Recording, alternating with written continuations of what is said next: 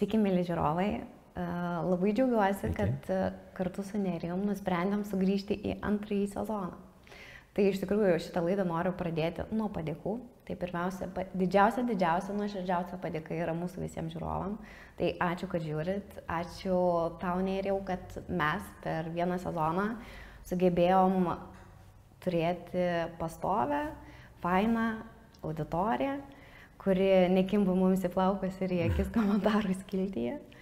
Ir iš tikrųjų nežinau kaip tau, bet paskutiniu metu daug sutinku tokių jaunų, išsilavinusių žmonių gatvėse, kurie mane susistabdo ir klausia, kada tavo ar Nerijaus podcastas. Mane, žinok, šitas labiausiai nustebino, nes mane retai gatvėje sustabdydavo. Aš, aišku, turiu savo auditoriją, verslo žinios, panorama, konferencijos. Bet šitos laidos turbūt yra šiek tiek jaunesniai, tavo auditorijai, platesniai gal. Taip. Ir aš tau pasakojau, bet ne kartą mane sustabdė, prakalbino, sako, o, matėm jūsų laidą, labai įdomu. Ir prekybos centre, ir restorane. Paskutinis atvejis buvo oro uoste, Reikjavike. O, sveiki, Nerijau, noriu pasakyti, kad mačiau jūsų laidą, labai patiko, laukiam nuo sezono. Tai čia tikrai toks malonus įvertinimas ir kadangi aš labai gerai pailsėjau vasarą, norėjau, aš net neatsimenu, ko mes baigėm praėjusią sezoną, tai vat, šiandien atsidariau pasižiūrėti mūsų paskutinę laidą, apie ką mes kalbėjome ir irgi permečiau akim komentarų skiltį, tai keista, kad nėra piktų žmonių. Gal jau buvo vasara atostogavimo. Keista, bet labai gera. Tai dar noriu išskirtinę padėką tau, Nerijau, pasakyti ir noriu pasakyti iš profesinės srities, kad tu esi pats ramiausias žmogus mano gyvenime. Iš tikrųjų, tu ateini į patalpą ir tiesiog ramybė. Šalia tavęs būti yra ramybė ir šalia tavęs dirbti man yra didžiausias pasididžiavimas. Tai labai ačiū tau už tai. Nežinau, ar čia verksim šiandien šitoj laidoje, lyg ir neturėtume, bet kalbėsim, žinokit, apie krizę, tai gali būti, kad verksim. Aš atsiminiau, mes netyčia trumpam susitikome Nidoje šią vasarą ir aš prie jūros stovėdamas temstant ten ar savo vaikus šaukiau ar ką ir kaip tu ten sakėjai, girdžiu ramų balsą. Taip, girdžiu ramų šauksmą, vaikai. Tai buvo netikėtas susitikimas, bet aš dažniausiai, mano vaikai tikrai nepasakytų, kad aš labai ramus esu, tai gal čia tik pavyksta tokioje kameriniai aplinkoje Adomo Galdiko muziejai. Taip, ir dar viena nuoširdi padėka ir iš tikrųjų jums, mėly žiūrovai, rekomendacija. Tai mes tiek pirmąjį sezoną, tiek antrąjį sezoną filmuojame toje pačioje vietoje, tai Adomo Galdiko muziejuje, jis yra Vilniuje, Arklių gatvėje ir iš tikrųjų šiandien, kai mes abudu filmuojame, Adomas Galdikas švenčia 129 gimtadienį. Tai jeigu mūsų žiūrovai nežino, kas yra Adomas Galdikas, tai Adomas Galdikas yra antrasis pagal populiarumą Lietuvos dailininkų, po Čirlionio eina, ar ne? Ir Vilniuje yra jo muziejus, kuriame dabar ir esame, prabangus, nuostabus, labai labai švarus.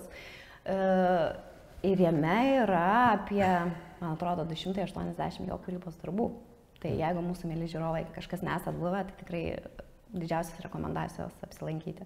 Mes esam čia dažniausiai esantys svečiai turbūt. Taip, čia aš jau ateinu ir šiandien atėjau iš tikrųjų pavasaros ir toks net pažįstamas namų kvapas ir toks, tikrai, čia labai gera aura iš tikrųjų yra, labai labai. Tai aš džiaugiuosi, kad jie mus įsileidžia jau antrą sezoną, kad galime savo laidą čia filmuoti. Tai, Nerijau, pirmąjį sezoną mes pabaigėm pokalbių apie atostogas, ne? Dalinaisi, kur leisi savo atostogas ir sakei, kad didžiuma dalis tavo atostogų bus užsienyje. Aš savo visas atostogas praleidau Nidoje. Pasiteisino? Nežinau kodėl, bet man atrodo, kad tu atostogaudamas užsienyje išleidai mažiau pinigų nei aš Nidoje. Mano pastebėjimas. Tai, pavyzdžiui, šiais metais Nida, dabar nesu mačius tiek mažai žmonių Nidoje. Galbūt prisidėjo ir tai, kad Lietuvos sienos atsivėrė, visi pradėjo keliauti, savo tikrai atostoginius, kaip sakant, pinigus jau geriau Turkijoje nusprendė išleisti nei Lietuvos pajūryje, ar ne? Tai Lietuvos pajūris, manau, kad buvo bent jau Nida tikrai pakankamai tuščia.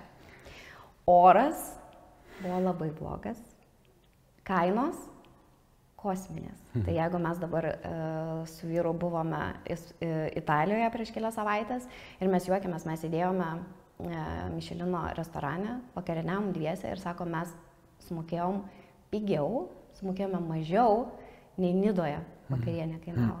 Nežinau, čia iš tikrųjų, Nida yra nuostabus kurortas, viskas yra gerai, aš ten ir kai važiavau, taip ir važiuosiu, bet šį tiesiog, žinai, verta tyliai savo pagalvoti. Aš nesu nustebęs. Ar it's okay, ar ne it's okay. Aš kadangi buvau 2 dienas Nidoje, man pasisekė, aš kaip ir sakiau, ten mano dukra norėjo su draugėmis švęsti gimtadienį, bet man pasisekė, kad buvo labai geras oras, puikus oras. Tada buvo geras. Ir buvo pakankamai trumpos atostogos Nidoje, kad neišgazdintų kainos ir kad neatsibostų. Tai sutinku, kad ten tikrai tie, kas gali ir nori, ir kelias dienas, ir kelias savaitės tikrai gali praleisti su malonumu. Tiem, kam kainos nėra įtin svarbus kriterijus. Bet supranti, tos kainos antiek akivaizdžiai didesnės, kad jos toks, nežinau, pirmom dienom Nidoj, kur eidavau ir atrodo mane, nustebino kainos, įsivaizduojam, ta prasme, tiek, kiek tu išleidi pusryčiams, pietums, kiek kavos puodelis kainuoja, nu, kažkaip su Vilniaus kainom palyginus buvo, mane šokiravo net. Mane šokiravo kainos, kai aš buvau savaitę Kroatijoje, Rijekoje, aš pasakau. Bet šokiravo iš kitos pusės, kiek viskas pigu? Aš jaučiausi toks turtingas atvažiavęs iš Lietuvos, tikrai, bet Kroatija yra ir ES valstybė ir nuo sausio 1 dienos turės eurą. Ir tikrai nėra skurdi valstybė. Ir yra, aišku, vienas iš pagrindinių pajamų šaltinių yra turizmas, turistų daug, bet kainos yra tikrai nepalyginamai mažesnės nei Lietuvoje. Man apskritai tos atostogos, ten tokios sportinės atostogos buvo, šuolių į vandenį stovykla. Tai dar labai pasisekė dėl to, kad vėlavo skrydis daugiau negu 4 valandas skrendant į Rijeką. Ir už tai, jeigu žiūrovai nežino, tai avialinijos privalo kompensuoti 250 eurų, ten be jokių atsikalbinėjimų ir išsisukinėjimų, tai tas jau skrydis buvo nemokamas su teigiama grąža. Nu va, parašau. Nuoma ten apartamentų, mes kadangi gyvenam paprastai kukliai, bet su vaizdu į jūrą, dalindamėsi apartamentus, man irgi, neatsimenu kiek kainavo, bet man atrodo mažiau negu 200 eurų savaitę. Ir maistas, aišku, kaip pats gaminė, yra pigiau, bet aš nuėjau ten kelis vakarus, sakėm, kur yra geriausias Rijekoje žuvies restoranas. Tai jis, na, ten puikiai vakarienė šviežios žuvies kainuoja tiek, kiek Vilniuje dienos pietus. Vyno taurė kainuoja eurą. Tau gal neaktualu, bet aš čia tiesiog... Man labai aktualu, bet tu net neįsivaizduoji, kiek gera žuvis Nidoje kainuoja. Tai net nesakysi tų skaičių, manau, bet tikrai net tiek, kiek dienos pietus Nidoje. Tai va, tai skirtingos kainos, bet aš manau, kad vis tiek savireguliaciniai mechanizmai veikia. Ir jeigu ar Vilniuje, ar pajūryje tos kainos atitrūks nuo to lygio, kuris yra įperkamas vidutiniam lietuviui, tai turės įvykti korekcija. Ir tai, ką tu sakei, žmonių buvo daug mažiau. Taip, nes daugeliu atveju buvo pigiau atostogauti kitose ES valstybėse. Ir aišku, ten buvo kitų niuansų. Šią vasarą turbūt 90% skrydžių buvo vėlavo ten. Aišku, perpildyti trūko. Taip, bet oro uostai tiesiog perpildyti. Taip, trūko darbuotojų oro uostuose, trūko dispečerių, ten dėl įvairių priežasčių. Aišku, per pandemiją turėjo mažiau darbuotojų, nespėjo jų pasamdyti. Aišku, padaugėjo skrydžių srautas dėl to, kad užsidarė Rusijos erdvė. Tai daug tų priežasčių. Kai ką buvo, aišku, erzino ten tas, vargino kelionės, bet jeigu ten skrendi savaitėj, tai tas kelias valandas gali pasistumdyti ir pakentėti. O čia kažkur buvo dabar skelbima, kad šią vasarą lietuviai tiesiog taškėsi pinigais visą vasarą, savo atostogom, čia niekas nieko nežiūrėjo kainų, niekas nieko netaupė. Europiečiai visi taupo, žiūri kainų, išsižioja, žiūri, ką čia lietuvaičiai daro, taškasi su savo pinigais. O dabar grįžtam jau į rudens sezoną, įsijungi panoramą, įsijungi žinias, visur tik tai krizė, krizė, krizė, krizė, krizė, paboldintom raidėm. Jis vasarą išsitaškė savo pinigus, tai kasgi toliau, Neri, kaip tu manai, ir kitą vasarą žmonės lygiai taip pačiai taškysi savo pinigais, ar jau po šitų metų tikėtina, kad bus šiek tiek pasimokę? Bet tai čia įdomu yra tai, kad mūsų paskutinė laida, kai aptarėm, kur atostogausim, kaip atostogauti, kiek tai kainuoja, kas įdomu, kas ne. Mes po to dar padarėm laidą apie tai, kad artėja krizė. Atsimeni, nes jau tuomet, birželio mėnesį, buvo labai daug antraščių dėl įvairių priežasčių. Kad galimai bus krizė. Taip, tai, žinai, gali kilti klausimas, okei, praėjo 4 mėnesiai, kur ar yra krizė? Ar tu matai kažkur, bet man labai įdomu, žinai, nes aš tai žiūriu įvairiausius rodiklius, pasakysiu kokius, kurie rodo, kad ar kažkas yra ar nėra, bet išskyrus tai, ką tu matai per naujienas, žiniasklaidoje, naujienų portaluose, ar galėtum pasakyti, kad jau yra kažkas tai tokio, kas neramintų ir dėl ko gyventojai galbūt išleidžia mažiau pinigų? Gerai, žiūrėk, šita mūsų laida yra skirta visiems žmonėms, kurie nori sužinoti apie finansinį raštingumą, apie finansus, ekonomiką, visiškai iš tavęs paprastai žodžiais, ten be jokių didelių, kaip sakant, fanfarų. Viskas labai, kad paprastai būtų, ne? Tai galiu aš tau pasakyti taip. Aš bijau. Įsijungi žinias, gal šiaip reikia mažiau iš tikrųjų to televizoriaus, nežiūrėti, įsijungi žinias, įsijungi portalus, visur krizė, blogai, kainos auga, čia viskas 3-4 kartus brangiau. Tu mane šiandien irgi paklausi, jau ar tu bijai krizės? Aš bijau, aš dabar jau bijau. Bet manau, nežinau, mano asmeninė nuomonė, aš manau, kad baisiausia galbūt krizė yra pensininkam, ar ne? Ir baisiausia krizė, kai tu turi žiauriai daug pinigų. Gerai, labai pakalbėkime apie tai. Bet visų pirma, mano darbas yra toksai... Gąsdint. Ne. Čia šiaip labai tu gerai... Vat įsijungi per panoramą, jis kalba ekonomikas, nu jie amžinai gąsdina. Ekonomistai. Ekonomistai, taip. Nu, ekonomistai... Gąsdina. Labai blogai. Tomas Karlailas buvo toks veikėjas, kuris sakė, kad ekonomika yra niūrus mokslas. Ir iš tiesų, ekonomistų darbas yra prognozuoti. Nu ir turbūt prognozuoti ne viską ten piešti rožiniams spalvom, aišku, vertinti objektyviai, kas gali būti, kas bus. Bet tą reikia pripažinti, kad žiniasklaidoje visuomeniai daugiau dėmesio sulaukia neigiamos naujienos. Būtų pasakyti, kad viskas bus gerai, tai čia nėra antraštės. Bet aš nemanau, kad yra tokio gąsdinimo nepagrysto ir aš pabandysiu papasakoti, iš kur matosi tie nerimo ženklai, iš kur kyla tie nerimo ženklai. Apie juos mes beje ir kalbėjome. Tie, kas nematė mūsų paskutinės laidos praėjusio ten sezono, Liepos pradžioje išėjo berods 15, tai tikrai aš, kadangi labai gerai paatostogavau vasarą, neatsiminiau, apie ką mes ten kalbėjom, tai šiandien taip perbėgau ją greitai. Tai daug kas apie tai, ką mes kalbėjom, vis dar galioja. Praėjo beveik 4 mėnesiai, bet mes ten nešaudėm į pievas ir taip nebuvo, kad kalbėjom apie tai, kas tapo visiškai neaktualu. Dar labiau suaktualėjo. Ir čia vat labai svarbu, ko bijoti, ko nebijoti. Tai tas ekonomikos nuosmukis arba recesija ekonominiais terminais, tai yra tai, kas, na, mes ir toje laidoje kalbėjome, kad tai yra BVP sumažėjimas arba sukuriamos pridėtinės vertės sumažėjimas ir dienos pabaigoje sumažėjimas kažkieno pajamų. Arba valstybė gauna mažiau pajamų mokesčių pavidalu, arba gyventojai gauna mažiau atlyginimų, arba įmonės gauna mažiau pajamų iš eksportuotojų, iš eksporto rinkų, iš vidaus rinkos uždirba mažiau pelno. Na, tai reiškia blogai, ar ne? Mažesnė ekonomika, mažesnės BVP, mažiau sukurta vertės, mažesnės mūsų pajamos. Nepageidautinas scenarius. Bet jeigu mes čia kalbam apie tai, kad jeigu eitum ne į verbalinės išraiškas, kad krizė, recesija, o į skaičius, kas yra prognozuojama, nu tai visi prognozuoja, kad na, taip gali būti, kad čia kelis ketvirčius sumažės 1%, 2% BVP. Tai nėra krizė. Krizė, ką reiškia žodis krizė, tai yra didelis, dažnai netikėtas lūžis. Vat krizė buvo pandemija. Visi pasimetė, ar ne? Nes nesam buvę tokioj situacijai. Nesam buvę, reikia uždaryti, užsidaryti, nežinau, kaip reaguoti valstybės. Krizė yra, kai Rusija užpuola Ukrainą. Netikėtas didžiulis smūgis nuvilnija, aišku, pirmiausia Ukrainai, bet nuvilnija per visą regioną. Tai, ką mes matom dabar, nėra krizė. Dar nėra krizė. Dar nėra, tu teisi. Tai yra atvėsimas. Prekrizė. Prekrizė. Taip, pirmas aktas. Prieš krizę. Bet jis nebūtinai turi pavirsti į krizę. Ir aš pasakysiu, kodėl, nes taip mes matom tuos ženklus, apie kuriuos mes kalbėjome vasaros pradžioje, jie yra dabar.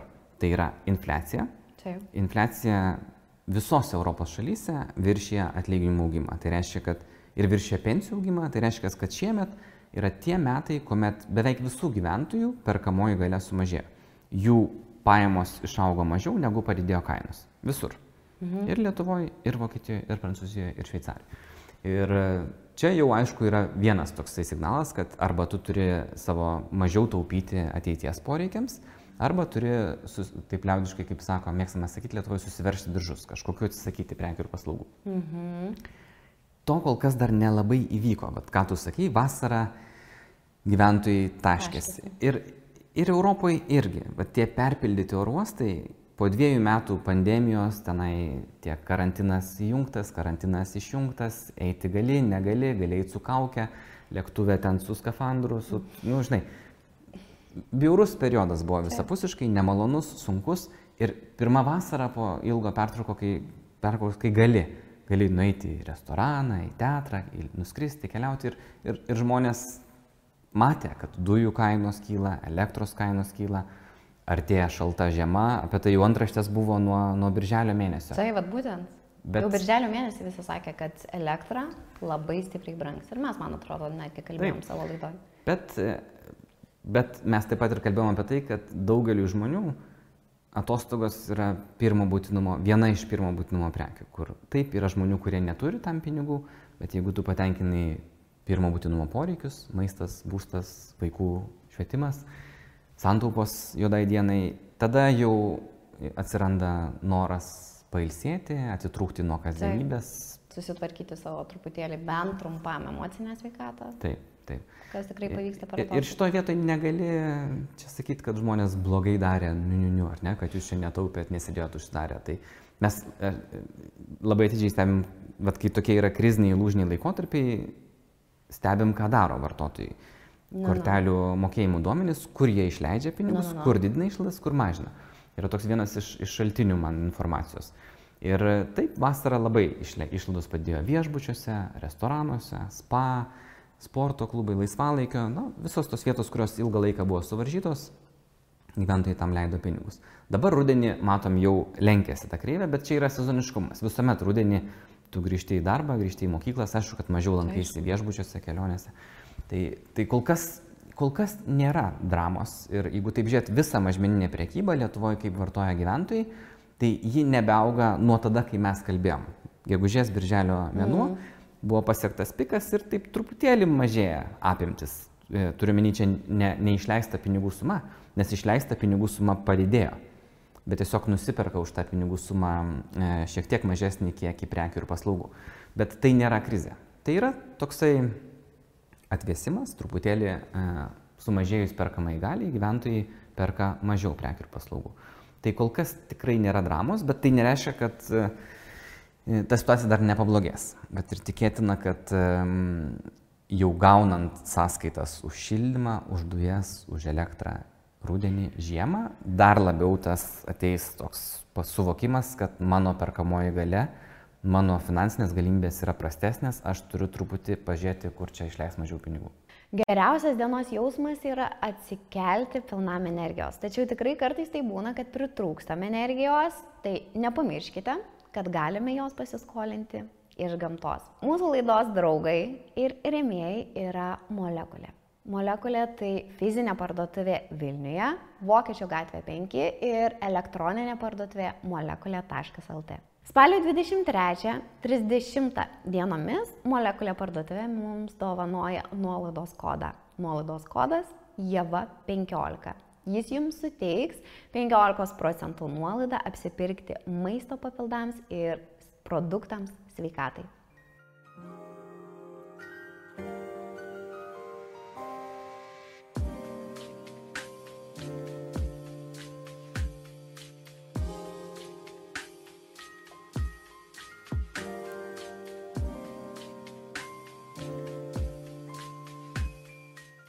Taip, iš tikrųjų, aš tai dabar prieš kelias dienas atsisėdau ir pasiėmiau elektros sąskaitas, ką moku, kiek moku ir pasilyginau, kiek aš mokėjau, pavyzdžiui, pavasarį ir kiek dabar reikėjo mokėti jau rugsėjo mėnesį.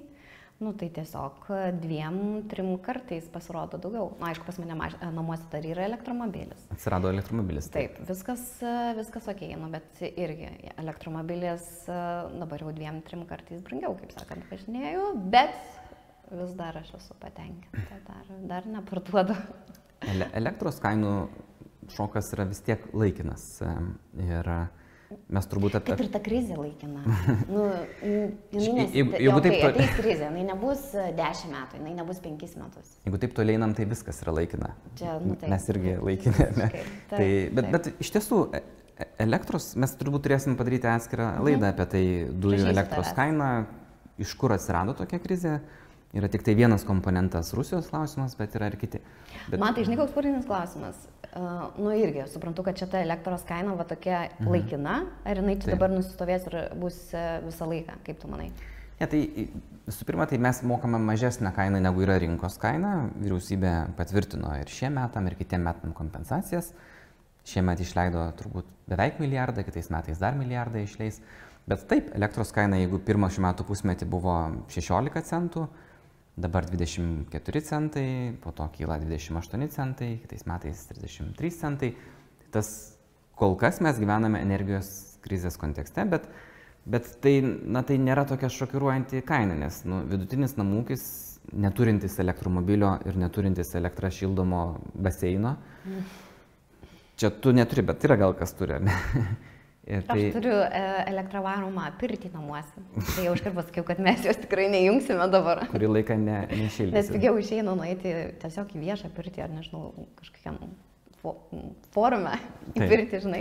Tai bet, žinai, jeigu per mėnesį 200 kWh, aš maždaug, man atrodo, mano namūkis 200, gal 250, nu tai net ir tas 30 centų čia nėra kažkokia drama, ar ne?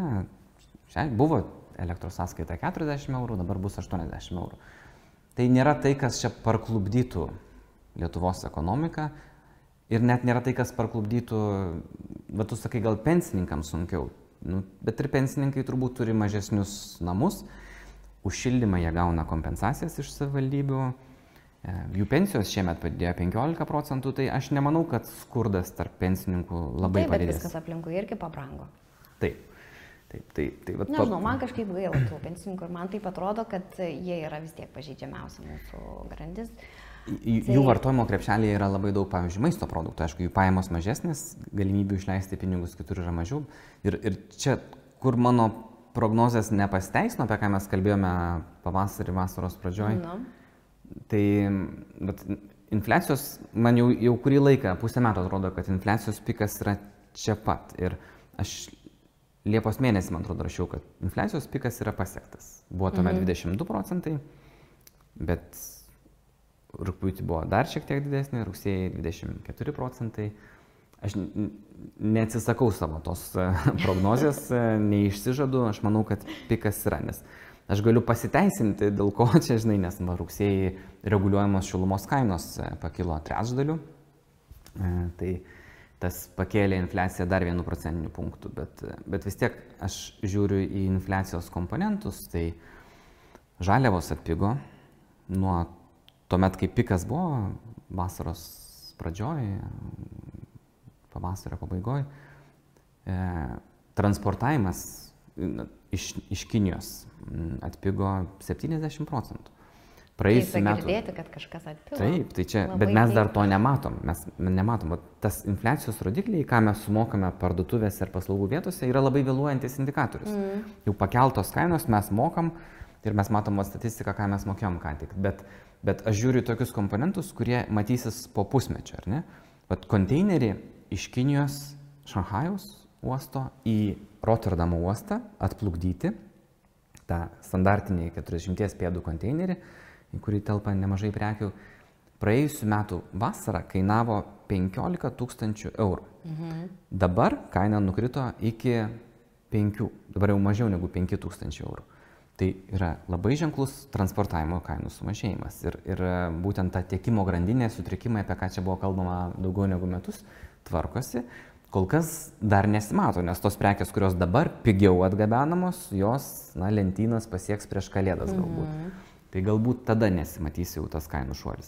Nafta irgi nuo piko, kažkada buvo $120 už barelį, dabar jau 90, čia prieš kelias savaitės buvo 80. Tai irgi atpigo. Visokie pramoniniai metalai, statybinės medžiagos irgi nuo piko sumažėjo kainos 20%. Bet tai yra komponentai, kurie naudojami gamybos procese, kurios moka kainos verslai, dar kurie neatsidūrė galutinėse vartotojų kainose. Tai aš žiūrėdamas tos komponentus, sakau vis tiek, pikas yra pasiektas. Jeigu dabar kiltų ir toliau tokiais tempais kainos, tai aš sakyčiau, nu, tada jau patys kalti, kad tokias kainas mokat. Ir aš dabar kai kurias matau kainas, kur sunku man paaiškinti, kodėl. Tu sakai, tau sunku paaiškinti, kodėl va tam kurorte tiek daug kainuoja žuvis, gyvenimas. Neturėtų tiek kainuoti, per brangu, ar ne? Ir mano vienas netikėtumas buvo, nu kodėl šiuo metu maisto produktai yra maždaug 35% brangesni negu prieš metus. Ne visai suprantu, nes maisto žaliavos jau net atpigo nuo to, nes čia buvo šuolis kviečių, kitų grūdų kainų karo pradžioje, kai buvo galvojama, kad iš tiesų labai sutriks tiekimas iš Ukrainos. Dramos ten neįvyko, derlius daugelį kitų regionų buvo geras, kviečiai, kukurūzai, sojos atpigė. Maisto kainos 30% padidėjusios per metus. Nu taip, gal kuras šiek tiek pabrango. Bet ir kuras, žinai, mes pavasarį kalbėjom, buvo virš 2 eurų. Galvojom, kad gali net ir dar daugiau kilti. Dabar nesiekia apie €80. Tai va, čia mano, pavyzdžiui, pavyzdys su Nida. Iš tikrųjų, su Nidos kurortu, tai aš vasarą šiaip pagalvojau įdomu. Man kartais taip atrodo, kad vat, Nidos miestas daro tokį bandymą su žmonėm. Ant tiek užaukštant kainas, kad tiesiog jie pasižiūrės, vat kur tai yra riba, kur jau žmonės sakys, sorry, aš jau nebemokėsiu tiek. Ir iš tikrųjų šitą vasarą toks buvo kaip ir jų neblogas pasibandymas, jeigu taip atvirai, nes šitą vasarą parodė, kad nu, taip žmonės renkasi ir kitus kurortus ir tikrai dėl to, kad labai aukštas kainos.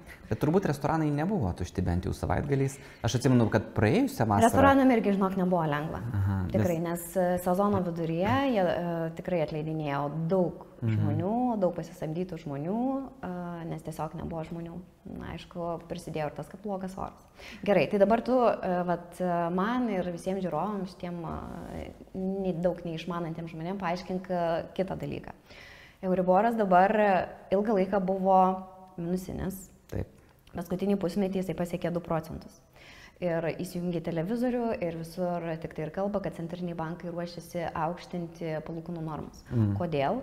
Ir iš vis mes pasieksim galbūt tą ribą, kur nuėjęs į banką tu nebegausi tos paskolos. Kaip čia gali būti? Ir ar čia tiesa, ar čia tik tai kažkokie gandai, kad žmonės turintys paskolas, lizingus, bankai jau dabar jiems perskaičiuoja su aukštesne palūkanų norma? Ne, tai čia visos praktiškai būsto paskolos, lizingo paskolos Lietuvoje ir beveik visos ES valstybėse yra susietos su kintamom palūkanom Euriboru. Tai jos automatiškai persiskaičiuoja, čia ne bankai, nu kai bankai atlieka tą funkciją, bet sutartyje yra paskolų palūkanos dvi dalys. Yra fiksuota marža, kuri priklauso nuo to, kiek skolinėsi, kokiam tikslui, kokiam laikotarpiui. Mes, man atrodo, kalbėjom kažkurioje, tu aiškinai visiems mums. Kaip gauti mažiausią tą kintamą dalį. Nu, čia ilgą laiką buvo apie 2% ir dabar nesikeičia tą, kalbant apie būsto paskolas.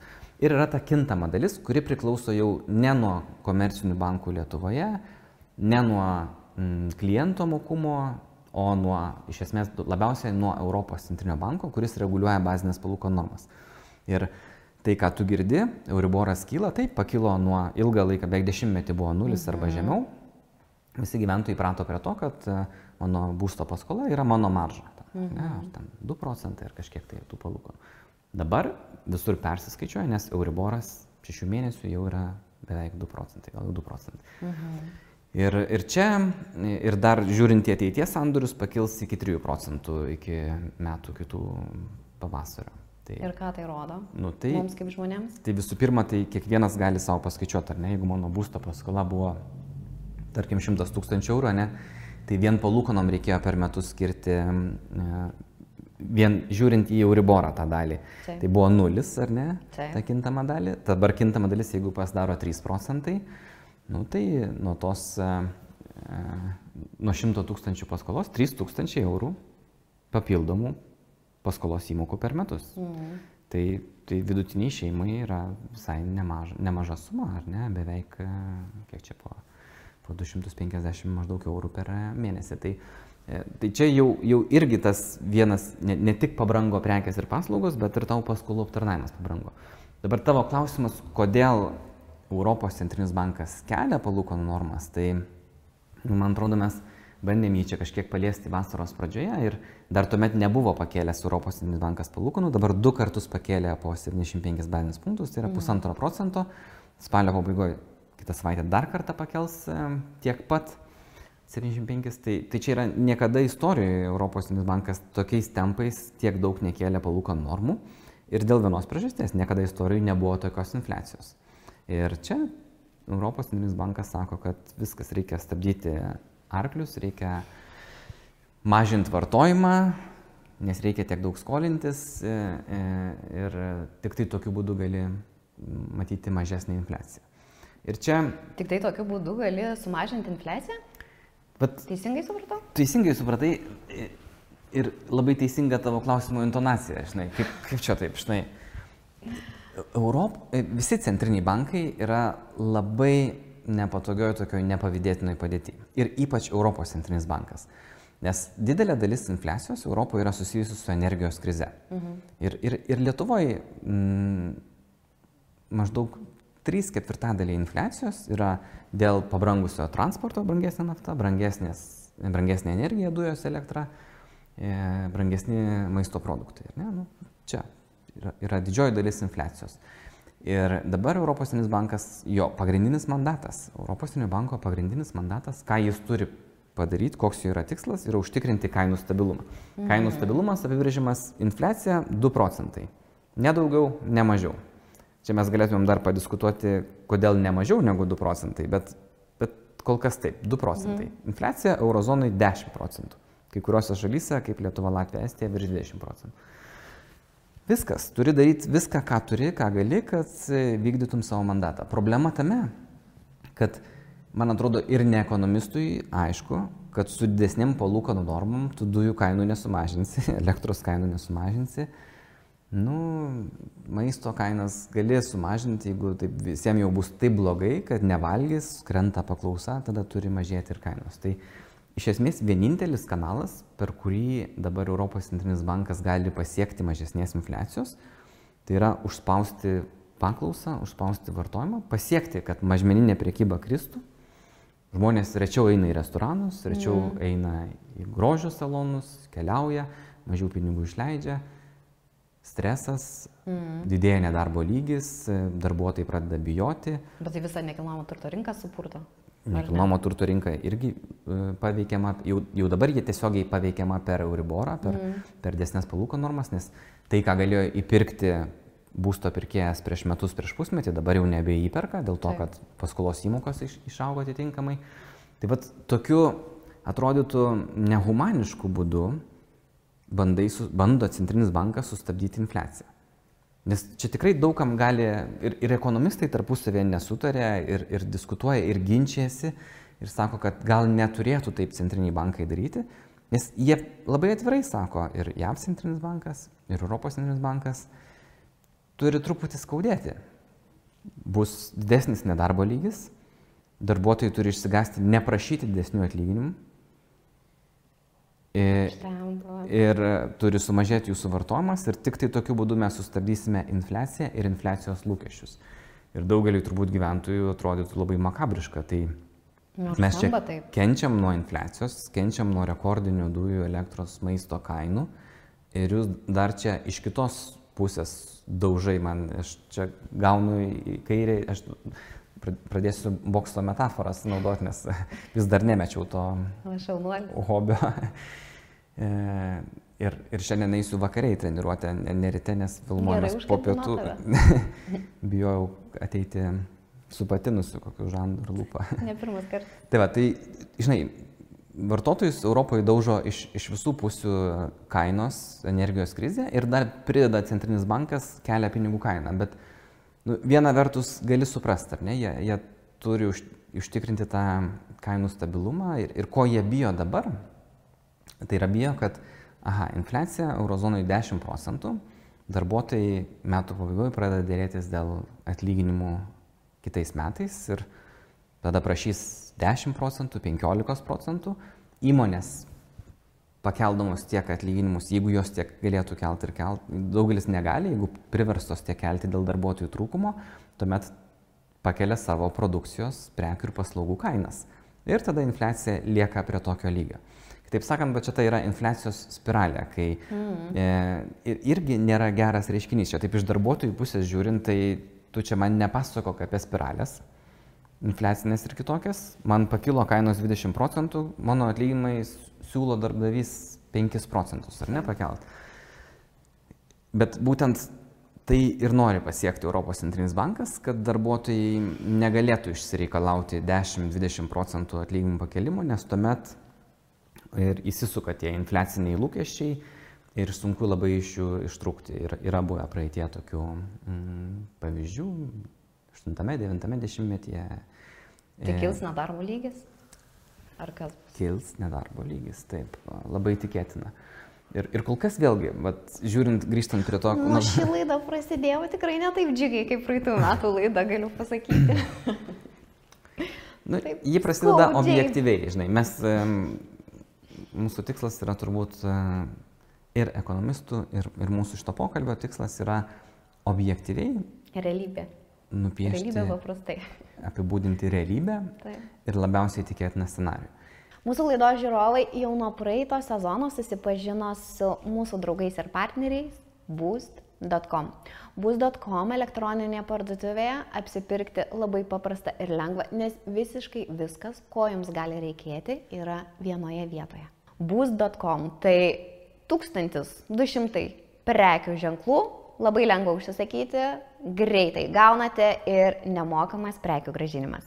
O kad apsipirkti būtų dar lengviau ir greičiau, atsisiųskite mobiliąją Boost programėlę, kurioje rasite daugybę nuolaidų ir pasiūlymų. Boost.com. Viskas, ko jums gali reikėti vienoje vietoje, nuo garsiausių Skandinavijos mados dizainerių iki išskirtinių interjero detalių. Atraskite daugybę sezono naujienų iš daugiau nei 1000 mados, vaikų, sporto ir namų prekių ženklų didžiausioje skandinaviškoje e-parduotuvėje Boost.com. Parsisiųskite Boost.com mobiliąją programėlę jau dabar. Kol kas nieko dramatiško nevyksta Lietuvos gyventojų. Nedarbo lygis rugsėjo mėnesį nukrito į žemiausią lygį per 15 metų, žemiau 5%. Paskutinį kartą buvo, man atrodo, 2007 metais toks nedarbo lygis. Jokio streso nėra. Laisvų darbo vietų skaičius sumažėjo, metų pradžioje buvo ten visiškas klestėjimas, 20 000 buvo laisvų darbo vietų, dabar 10 000. Bet vis tiek yra vis dar 10 000 laisvų darbo vietų. Dalį jų užėmė iš Ukrainos atvykę pabėgėliai, bet vis dar didelė dalis įmonių sako, kad jų plėtrą slopina darbuotojų trūkumas. Ir tai reiškia, kad darbuotojai turi derybinę galią ir jie reikalaus atlyginimų kelimo, ne 2–3%, tikėsis daugiau ir daugelį sektorių turbūt jie kils atlyginimai. Ir va čia prasideda ta makabriškoji ekonominio ciklo valdymo dalis, kur centriniai bankai sako, negerai, turim padaryti, kad būtų blogiau. Ir tavo veido išraiška yra visiškai teisinga. Aš irgi manau, kad... Nors aš ir suprantu centrinių bankų vaidmenį, bet jie, aišku, iš dalies ir tvarko savo tą reputaciją, apie ką mes kalbėjome. Pavėlavo suvaldyti infliaciją, dabar turi persistengti. Gerai, tai jų tikslas yra suvaldyti infliaciją, o yra kažkoks procentas, kad jiems nepavyks to padaryti? Pavyks. Klausimas tik tai, ar padarys daug žalos ekonomikai, ar mažai žalos. Jie dabar tikisi... Angliškai vadina soft landing, toksai, žinai, mes skridom ant bangos, čia varėm, nekilnojamo turto rinkos klestėjo, akcijų rinkos klestėjo, vartojimas aukštumose, dabar tas soft landing taip nusileidžiam be turbulencijos, ar ne? Istorija rodo, kad niekada nepavyko to padaryti. Niekada. Lengvai nusileisti? Lengvai nusileisti niekada. Negalėčiau tai pasakyti, kad retai pavyksta. Niekada. Nu, bet gal šį kartą, visada būna gal, pirmas kartas. Taip, visada būna pirmas kartais. Taip, tai... Gal dabar pavyks. Ir yra tokių optimizmo komponentų. Vienas iš jų yra tai, kad centriniai bankai spaudžia dabar ant stabdžių su abiem kojom. Mm. Jeigu praėjusius 2 metus su abiem kojom ant akceleratoriaus buvo užspaudę ir dar su ranka papildomai išspaudę, tai dabar visas galūnės, visas kiek turi, užmetė ant vieno. Tai yra stabdis.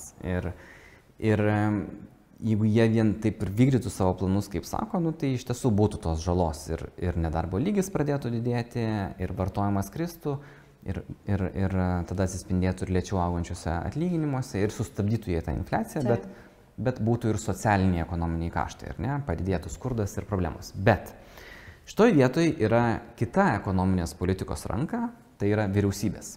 Nes ką kalbam, centriniai bankai yra monetarinė politika, pinigų arba įlieja, arba išima, pinigų taip. Kaina kelia arba mažina. Ir yra fiskalinė politika, vyriausybė su savo biudžeto deficitais. Mhm. Ir vat būtent šita pusė dabar gelbėja gyventojus, ne tik čia ir Lietuvoje, bet ir viso Europoje. Pirmas tas buvo gelbėjimas, tai yra pandemijos metu. Antras, irgi taip, pripažįstama, kad čia yra tokia išorinė krizė, nors tik iš dalies. Išorinė krizė, tai yra Rusijos karas Ukrainoje, energijos krizė iš dalies su to susijusi, ir tai yra šokas, kurį patiria europiečiai, ir dėl to reikia tą šoką amortizuoti, bent jau trumpuoju laikotarpiu, kol Europa susitvarkys savo energijos tiekimo grandinės. Ir čia atsiranda kompensacijos elektros kainų, dujų kainų, atsiranda įvairios likvidumo paskolos, ką pasiūlė dabar vyriausybė šį mėnesį. Mokestinės paskolos, tai yra leidžia nemokėti kurį laiką mokesčių. O ką tu manai apie visas šitas kompensacijas? Ką ekonomistai galvoja? Ekonomistai kaip ir beveik visais klausimais nesutarė. Aš dabar, o Dieve, buvo mano sekantis klausimas. Pasakyk iš savo asmeninės patirties, ar yra taip Lietuvoje, kad skirtingi ekonomistai tą pačią temą skirtingai pasisako? Ar visų nuomonė yra ta pati, kaip čia viskas yra? Yra, tikrai. Ir dabar, pavyzdžiui, kalbant apie fiskalinę politiką, šito klausimu labai išsiskyrė viešoje erdvėje nuomonės ir verslininkų nuomonės ir ekonomistų. Kiek čia reikia gelbėti, ar ne? Taip. Vieni sako, kad taip reikia, dvi ekstremalios pozicijos. Taip, turim gelbėti, čia yra force majeure, čia yra karas, taip. Čia su tokiom rinkos kainom elektros ir dujom būtų didžiulė bankrotų banga. Taip. Ir taip, iš tiesų būtų bankrotų banga. Kita pusė sako, žinai, tai viena pusė sako, čia gelbėkim visus ir neskaičiuokim pinigų, kita pusė sako, čia pataupykim. Mokesčių mokėtojų pinigais mes verslininkų negelbėsim. Nes pripažinkim vieną dalyką, valstybė yra, nu, jinai neturi, negyvai neturi savo pinigų, jinai perskirstimo vaidmenį atlieka. Iš kažko surenka mokesčių mokėtojų pinigus ir kažkur išdalina. Taip. Išdalina pensijom, mokytojų atlyginimams, gydytojų atlyginimams ir visam viešo sektoriaus funkcionavimui. Nu ir vat, kai kuriais tokiais atvejais užsiema tokiu stabilizavimo mechanizmą, įjungia kažkokią, ar ne, bet reikia gelbėti. Pandemijos metu reikėjo gelbėti, atsirado mokestinės lengvatos, atsirado paskolų garantijos, atsirado mokesčio didėjimai, subsidijos. Dabar irgi.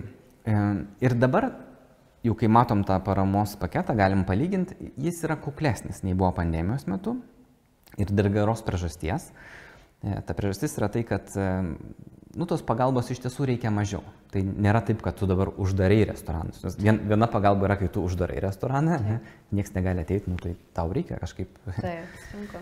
Ir kitokio pobūdžio pagalba, kai yra brangu iškepti kotletus, nes elektra ir dujos pabrango. Ir šito vietoj mes matysime bankrotų, jau dabar užsidaro, nes tai yra didžiulės darbo sąnaudos, padėjo atlyginimai, nuo sausio 1 vėl kyla minimalus mėnesinis atlyginimas, pabrango dujos, elektra, kai kurie verslai turi alternatyvą visą žiemą daryti šaltibarščius, kad nereiktų šildyti sriubos ar ne karštos. Bet, aišku, čia, nu, kauju, tai arba turi alternatyvą kelti kainas, ką daug kas darė, arba nemato alternatyvos ir tada stabdo veiklą. Tai tos pagalbos ir paramos reikia, ir tai, ką pasiūlė vyriausybė, manau, toksai labai subalansuotas, ar ne? Pusę elektros kainos prieaugio kompensuoja, sumoka vyriausybė, kitą pusę susimoka verslas. Tai truputėlį amortizuoja, nėra didžiulio šoko, bet tuo pačiu metu išlieka, kas yra labai svarbu, išlieka paskata taupyti. Tai tu sutinkės tokį vyriausybę? Aš manau, kad tai yra gerai. Ir vat vyriausybė planuoja kitų metų biudžetą. Viduriukas toks, ne? Taip, subalansuota. Nes buvo pasiūlymų daug didesnį daryti biudžeto deficitą. 7%, o vyriausybė pasiūlė apie 5% BVP toks biudžeto deficitas. Aš visą galiu palyginti su to, kas buvo praeitie. Tai pandemijos metu buvo 7%, daugiau. Nes kas yra biudžeto deficitas, tai reiškia, tu paimi tos pinigus ne iš mokesčių mokėtojų, ne iš valstybės valdomų įmonių, o pasiskolini. Reiškia, ateityje sugražins tie patys mokesčių mokėtojai, bet ateityje gal bus gyvenimas geresnis. Taip. Bus dujos, elektra pigiau, mes turėsim didesnės pajamas, bus lengviau. Tai yra normalus instrumentas ir tai vadinama anticiklinė fiskalinė politika ir tą labai gerai, kad daro vyriausybė. Ar reikėjo daugiau? Manau, kad ne dėl vienos priežasties. Pandemijos metu buvo labai lengva dalinti pinigus ir buvo dalinama į dešinį į kairę dėl to, kad valstybė skolinosi už nulinės neigiamas palūkanas. Dar 21 metais, atsimenu vasarą, valstybė pasiskolino 5 metams už neigiamas palūkanas. Tai žinai, tu turbūt, net jeigu tau ir nereikia pinigų, už neigiamas palūkanas dabar pasiskolintum. Nes neigiamas palūkanas reiškia, kad tu pasiskolini dabar 1000 eurų, tau po 5 metų reiks grąžinti mažiau. Nu, čia visiems geras pasiūlymas. Tai va tos pasiūlymus daugelis vyriausybių ėmė su entuziazmu ir leido pinigus. Dabar taip nebėra. Tie patys Europos centrinis bankas ir kiti centriniai bankai didina palūkanų normas. Tai štai dabar Italija skolinasi už 5% metinių palūkanų, Estija pasiskolina už 40 metų laikotarpiui, Lietuva skolinsis irgi turbūt jau 4% metinių palūkanų. Vat 4% jau yra, jau tu turi pagalvoti, kiek tu nori skolintis. Nes tada jau kiekvienais metais tau biudžete reikės skirti lėšų papildomų skolos aptarnavimą. Tai yra, tu išleidi pinigus ne pensijoms, ne mokytojų atlyginimams, ne socialiniams išmokoms, ne infrastruktūros vystymui, o tik tai susimoki palūkanų normas, kas yra pats nefainiausias turbūt dalykas, ar ne? Ir po pasaulinės finansų krizės, tuomet, kai Lietuva dar nebuvo eurozonos narė, kur jai niekas nenorėjo skolintis, skolinomės labai brangiai už 10% metinių palūkanų, tai vienu metu praėjusio 10-mečio viduryje biudžete skolos aptarnaimo išlaidos, tai yra palūkanų normų vienmokėjimai, buvo išaugę iki 700 milijonų eurų per metus. 700 milijonų, žinai, kiek daug gali padaryti už tokią pinigų sumą. Dabar, kai Lietuva jau yra aukšto kredito reitingo, eurozonos narė, čia ilgą laiką refinansavusias paskolas už žemas palūkanas, mažiau negu 200 yra milijonų eurų skiriama palūkanų normų mokėjimui. Bet jeigu dabar pasileistum plaukus ir sakytum, vėl čia mes visiems viską kompensuojam, išdalinam pinigus, tai vėl tada kiekvienais metais papildomas 100 milijonų eurų palūkanų normų mokėjimui ir tai jau nebūtų gerai. Juos vis tiek reikės grąžinti. Juos reikės grąžinti. Tai va dėl to, aš manau, čia toks buvo visai gal neblogas, sunku pasakyti, ar čia buvo rastas. Tie, kams iš tiesų labai reikia tų kompensacijų ir paramos, sakys, kad neužtenka ne viena. Kiti sakys. Kiti irgi sakys, kad neužtenka. Man labai geras. Visi žinok, sakys, kad neužtenka. Tai aš jau kaip yra tvirtinamas, nesvarbu, kokios vyriausybės biudžetas, tai visą laiką opozicija susidėlios argumentus, kodėl yra blogai. Man šiemet buvo labai įdomu stebėti, kaip nesusiderino opozicinės partijos, ką nori pasakyti. Ir viena opozicinė didelė partija sakė, kad čia pataupė vyriausybė, galėjo truputėlį padėti ir tiems daugiau, ir tiems čia nesvarbu, pasiskolins, duos. O kita didelė opozicinė partija sakė, čia taškosi bado metu 5% BVP, tai reikės skolintis, čia 2 milijardus daugiau eurų. Negerai, tai tokia į visiškai priešingas pusės tempia. Tai man čia yra indikacija, kad turbūt pataikė į aukso vidurį, ar ne? Nes vieni sako, kad reikėjo į tą pusę daugiau, kiti sako, kad daugiau į tą pusę, ar ne? Tai aišku, kad opozicija turi prieštarauti, bet jeigu tempia į skirtingas pusės, tai turbūt tam tikras balansas buvo rastas. Tai ir čia grįžtų prie to, kodėl aš nemanau, kad čia bus labai kažkoks gilus ekonomikos nuosmukis, didelė krizė. Vyriausybės ir Lietuvoje vyriausybės su biudžetu ir mūsų eksporto rinkose, ar tai būtų Vokietija ar kitos ES valstybės, jos gana entuziastingai, sakyčiau, taiko tą amortizavimo mechanizmą, didina minimalų mėnesinį atlyginimą, didina pensijas, suteikia kompensacijas, išaldo elektros dujų kainas. Ir dėl to, jeigu visiškai suveiktų rinkos dėsniai, jeigu mes turėtumėm dabar mokėti rinkos kainą už dujas, už elektrą, tai čia būtumėm daug prastesnės nuotaikos, nei mes esam dabar. Tai aš manau, kad iššūkių bus, netikėtumų bus, bet tai nebus tokia krize, kokia aš dar atsimenu, nežinau, ar atsimeni, bet 2008-2009 metų buvo labai sunkiai krizė, nedarbo lygis. Dar buvo laikas, kai man nerūpėjo ta krizė. Ant savęs tikrai negyvenau. Tai aš manau, kad daugelis gyventojų nebus taip labai sudėtingoje padėtyje. Aišku, energijos kainos bus tai, kas, aš iš savo galiu pasakyti, dujų kaina tokia yra, žinai, buvo čia žemiausiam lygiai 2020-2021 metais 28 centai kubinis metras, dabar šių metų pradžioje pakilo 55 centai, jau taip, žinai. Aš žinau, kad šaltais žiemos mėnesiais mūsų aukštų lubų paliepinis butas, man atrodo, apie 400 kubinių metrų dujų sudeginam. Tai, nu, tai kai 28 centai, tai...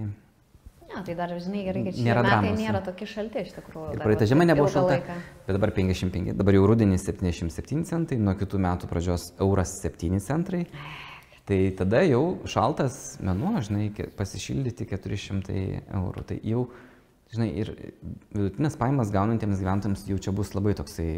Ir čia yra su kompensacijom, su vyriausybės kompensacijom. Nes jeigu nebūtų kompensacijų, tai ta kaina būtų 2-3 eurai už kubinį metrą. Tai baisiai, žinok, nežinau.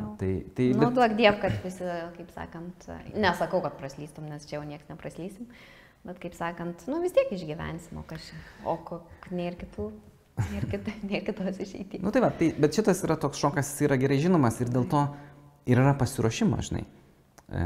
Ir visi apie tą pasiruošimą jau seniausiai kalbėjo. Ir pavyzdžiui, dabar šią vasarą klestėjo stogų apšildytojai. Ir va tie iš tiesų, kurie turėjo apykiaurius stogus, nepakeistus langus, jie turėjo laiko pasiruošti. Nes dujų kaina jau praėjusią žiemą buvo pakilusi ir ši žiema nėra paskutinė, kuomet dujos ir elektra yra brangios, tai tikrai visi gali kažkiek investuoti į energetinio efektyvumo pakelimą, jo lab, kad tam yra net ir ES parama, kurią gali gauti ir tam gali pasiskolinti, jeigu neturi santaupų, tai nėra taip, kad nėra būdų. Ir aišku, yra būdas visuomet ten, kur reguliuojasi namuose šiluma, nu, tu gali susimažinti komforto lygį, jeigu yra jau iš tiesų labai sunku su finansinė padėtim. Tai... Išauks vilnonių rūbų paklausa, žinai, man atrodo labai.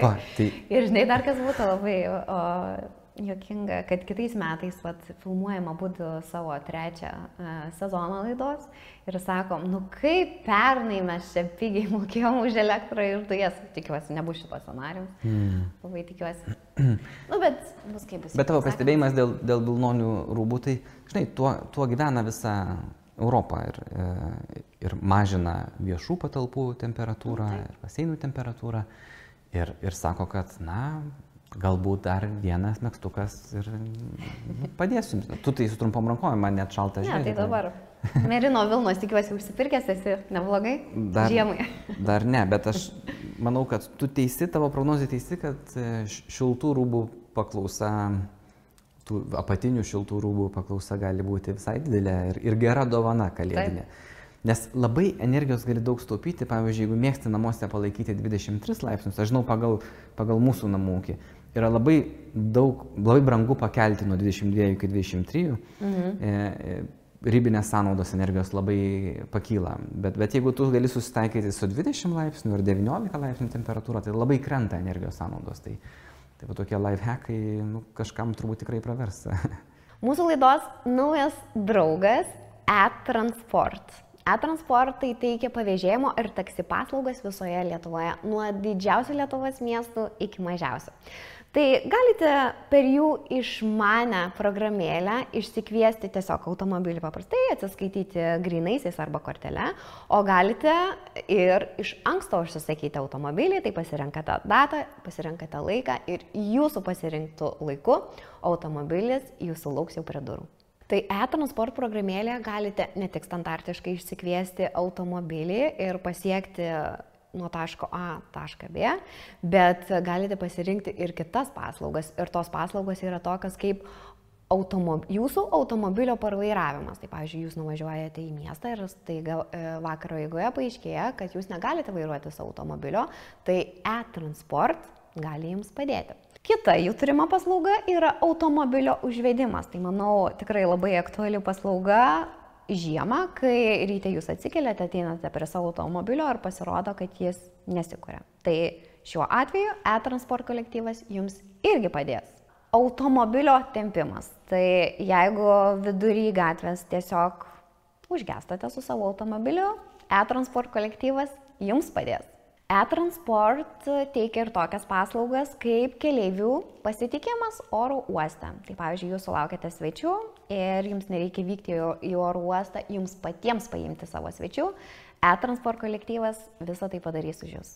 E-transport yra labai patogu ir įmonėms, kurių darbuotojai renkasi pavėžėjimo paslaugas. Tai jokių čekių, jokių kvitų, jokio apmokėjimo už kiekvieną kelionę. Tiesiog jūs kaip įmonė gausite vieną kartą į mėnesį sąskaitą už visas savo darbuotojų keliones.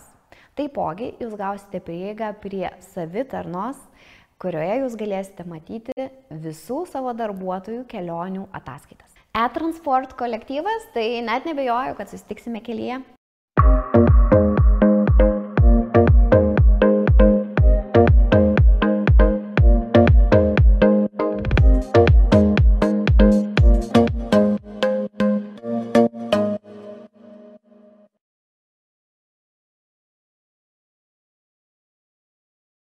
Gerai, Neriau, tai tu ir taip neatsakei mums tą klausimą, ar bankai sunkiau dabar skolins mums pinigus, ar bus sunkiau gauti leasingą, sunkiau gauti būsto paskolą, verslo paskolą, ar tiesiog dabar jau taip labai stipriai žiūrės, kas prašo pinigų, kaip bus, ar iš vis niekas niekam nieko neduos. Labai geras ir labai svarbus klausimas.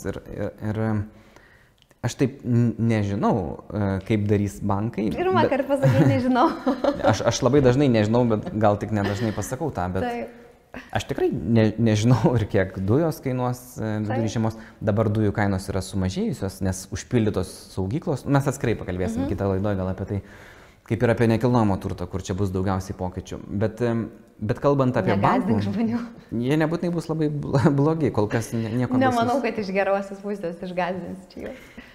Bet žiūrint į bankų vaidmenį, tai aišku, kad jeigu labai svarbus vaidmuo, beje, už tai ir Nobelio premiją šiemet ekonomistai gavo už tyrimus atliktus toje srityje. Mačiau socialiniuose tinkluose dalinais. Jo, apie tokią kontroversišką priemonę, nes Centrinio banko buvęs vadovas gavo, kuris prisidėjo turbūt prie infliacijos pakaitinimo ir tai toksai visi taip žiūrim, nu čia Nobelio premija už tai, kad susitvarkė gerai, bet tu pasičiai kokia infliacija. Bet ten atsitrūksant nuo tos, tai ten labai daug tyrimų, aišku, buvo atlikta apie tai, kokį svarbų vaidmenį ekonomikos cikle atlieka komercinių bankų sklandi veikla ir toks sklandus netrūkčiojantis kreditavimo ciklas. Nes būtent po pasaulinės finansų krizės daugelį šalių taip staiga sustojęs kreditavimas, jisai paaštrino ir pagilino tą krizę. Ir ten daugeliui valstybių atsistoti ant kojų, grįžti prie žemo nedarbo lygio užtruko daugiau negu 10 metų. Kai pandemijos metu, vėlgi dėka centrinių bankų, bet aišku paskui perlenktos lazdos, bet nieks praktiškai nesustojo, ten porą mėnesių susiravo ir toliau viskas važiavo ant bangos. Tai dabar aš manau, kad nebus didelio šoko, nes šiaip jau Lietuvos komercinių bankų situacija, žiūrint jų kapitalo pakankamumo, ten likvidumo, finansavimo rodiklius, nėra priežasčių, dėl ko jie turėtų kažkaip labai keisti kryptį ir savo kreditavimo politiką. Visuomet ta kreditavimo rizika vertinama, kai kuriuose srityse galbūt yra besikeičianti tolerancija, bet aš kol kas nematau, kad būtų, žiūrėk, jeigu bankų verslas yra pagrindinis skolinti, ar ne, jie gauna iš kažkur tai lėšas, jos perskolina, iš to gauna pajamas ir uždirba pelną. Tai jeigu bankai nenorėtų skolinti, tai turbūt nereklamuotų savo paskolų ir būstų, ir vartojimo paskolų, ir leasingo paskolų, ir saulės elektrinėms teikiamų paskolų. Tai jie nekeičia savo veiklos modelio ir aš iš banko vidaus galiu pasakyti, bet ir iš to, ką matau rinkoje, kad mes matome svarbius tokius struktūrinius ekonominius lūžius. Ir vien tai, kad palūkanų normos kyla, mes labiau bijom gal, kad nebus norinčių skolintis, bet kad bankai nenori skolinti, tai to nėra, nes nu, čia yra jų duona, vanduo ir duona kasdieninė. Tai turbūt bus norinčių verslų ir gyventojų pasiskolinti mažiau. Bet kol kas to nematom, kaip bebūtų keista. Aš kiekvieną savaitę stebiu, pavyzdžiui, kokia yra statistika mūsų duomenės besikreipiančių būsto paskolų, kiek yra išduodama būsto paskolų. Ten nėra jokios dramos, jeigu žiūrėtume. Taip nesumažėja skaičiai? Ne, bet jis truputėlį yra atsiliekantis tas indikatorius dėl to, kad, žinai, jeigu tu sudarei iš ankstinę būsto kažkokią sutartį ir kol dar buvo statomas būstas, dabar baigėsi statybos, nu, tai tu nenersi į krūmus, ar ne? Ir sumokėjai pradinį įnašą ir pasiruošiai, tai jo lab ir kainos pakilo per tą laikotarpį. Tai šiaip nėra ten daug dūmų. Yra vienoj ten keliose srityse, bet atskirai apie tai pakalbėsim. Tai aš nemanau, kad būtent bankai čia gali labai kažkokios turėti neįgimos įtakos priešingai. Ir kas labai slopins turbūt, tai yra palūkanų normų šuolis, gali pagazdinti kai kurios gyventojus ir verslus, bet labai didelės kreditavimo politikos aš pokyčių nesitikėčiau. Ir aš čia šitoj vietoj noriu pasikartoti, žinai, verslai, kokį dabar svarbu atlieka vaidmenį nuo pandemijos pradžios ir dabar visose valstybėse ir Lietuvoje valstybė. Tos paskolų garantijos, jos yra kontroversiškos arba tos mokestinės lengvatos, tu leidi kurį laiką nemokėt, bet tai yra toks stabilizavimo mechanizmas, žinai, nu, tau tik susviravo pinigų srautai, neturi sumokėti už kažkokias sąskaitas. Nu, bet yra valstybė suteikia, ar ne? Ir čia jau net ne komerciniai bankai tampa pagrindinis vaidmuo, ne? Yra Inbė, yra valstybės paskolų garantijos, kur nu, tu turi išeiti, turi out. Nes 2008-2009 metų krizės metu daug įmonių neturėjo jokios išeities, nebuvo ką daryti.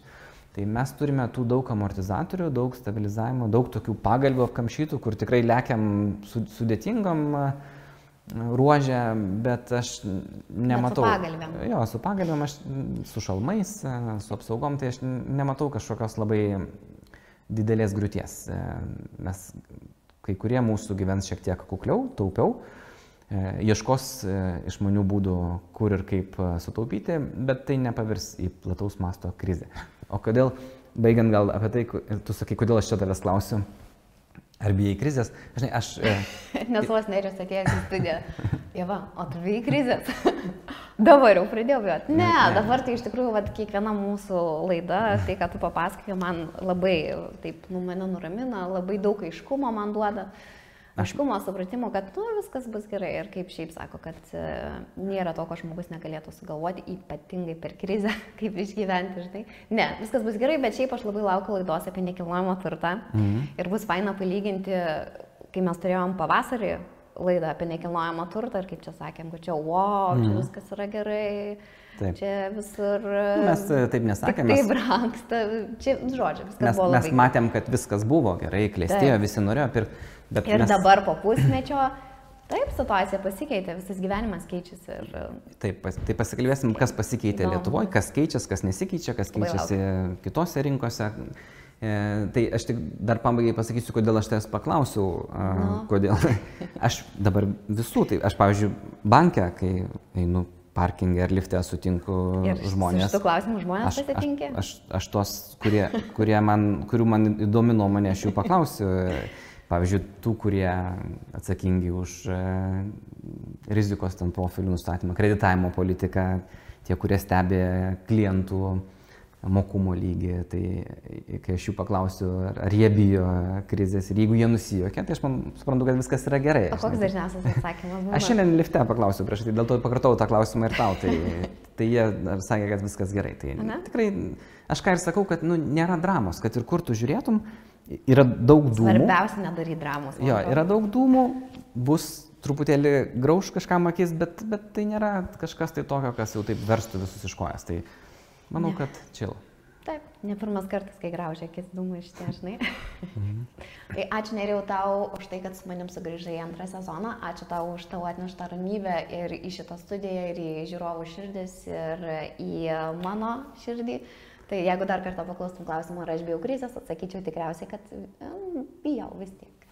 Bet už tai mes turime visą šitą sezoną, galėsite mus ir toliau nuraminti, visą tiesą mums pasakyti, paprastais, aiškiai žodžiais, toks, koks ir tikslas yra mūsų šitos laidos. Tai gal nuo praeito sezono mūsų laida skirsis tuo, kad mes su Nerijum susitiksim rečiau, labai gaila, bet nusprendėm abudu vieną kartą į mėnesį daryti šitą laidą. Jeigu jau čia kažkas labai bus rinkoje tokio wow, įdomaus didelio, tada jau sugrįšime 2 kartus, taip? Taip. Taip, tai ačiū labai, myli žiūrovai, jums ir ačiū tau, Nerijau. Ačiū, iki. Eta.